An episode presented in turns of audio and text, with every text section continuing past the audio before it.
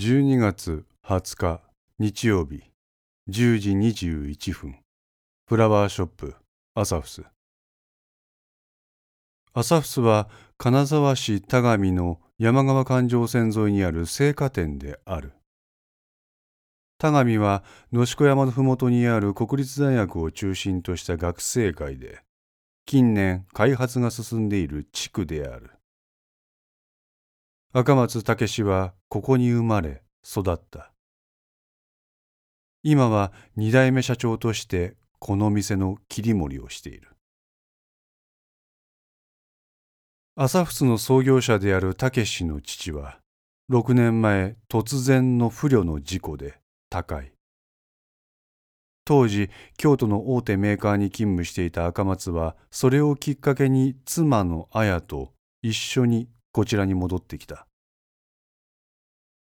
当時は花屋の仕事について無知に等しかったのだが最近は同業の連中に板についてきたと何とか認められるようになってきた。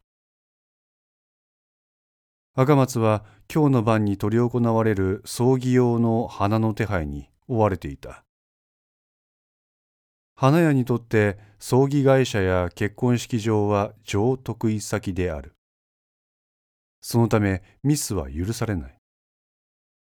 赤松は電話で得意先と何度も確認をし飾り付けをした花に誤りがないか入念にチェックした。継続的に大口の発注が出るこれらの会社を赤松は自分でコンスタントに開拓をしている。そのためアサフスはこの不況時においても仕事量は増えておりそんな中で赤松は忙殺されていた。ただいま、通帳の記帳で銀行に行っていた妻の綾が店に戻ってきた。傘を畳み、ダウンジャケットについた雨の雫を払ってブーツを脱いだ。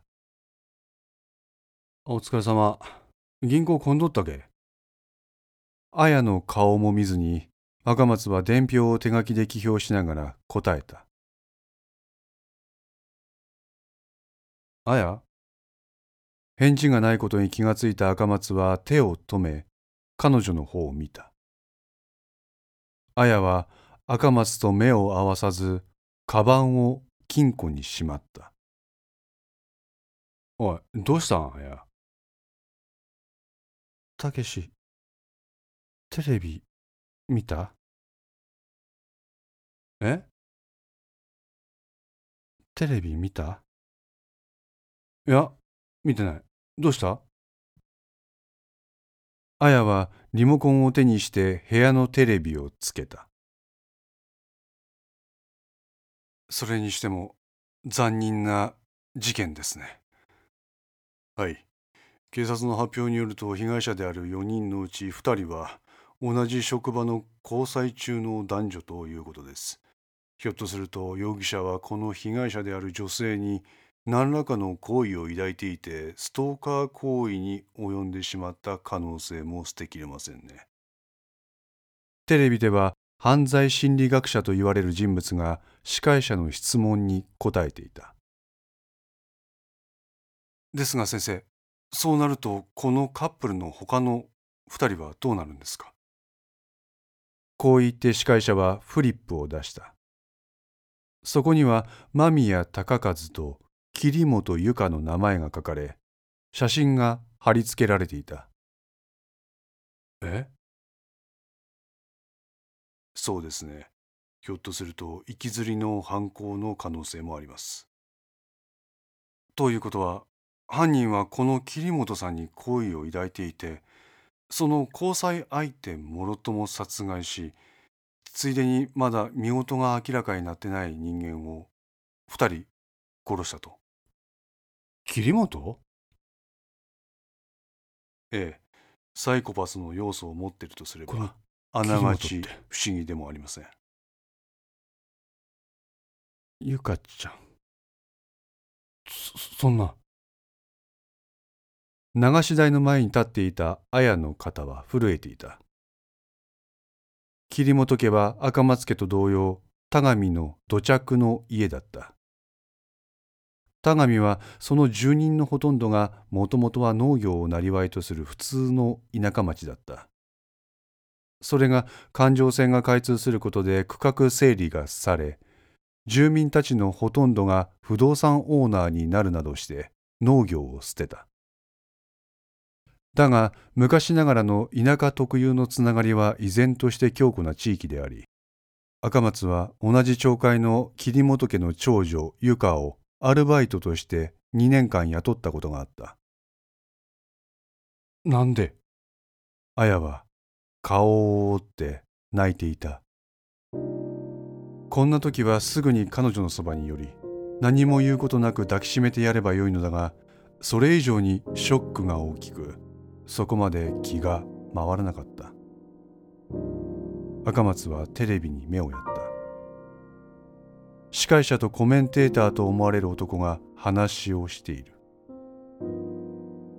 大変深刻な事態になってきましたねはい現在のところ現役の警察幹部が容疑者として手配されているそうですが仮にこの男が犯人であると立証されると前代未聞の事態となります。本当に信じられません。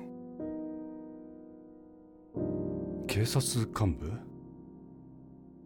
確かにこれは絶対にあってはならない事件ですね。とにかく容疑者の一刻も早い逮捕を望むところです。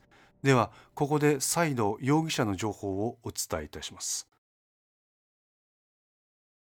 容疑者の顔写真がインサートされた。赤松はその写真を見て絶句した。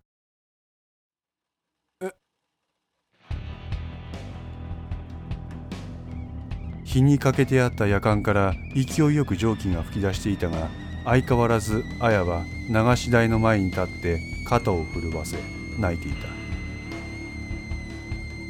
た。赤松はテレビに目を向けながらその火を消し綾のそばに立ち彼女の肩を引き寄せ弱々しく言葉を発した。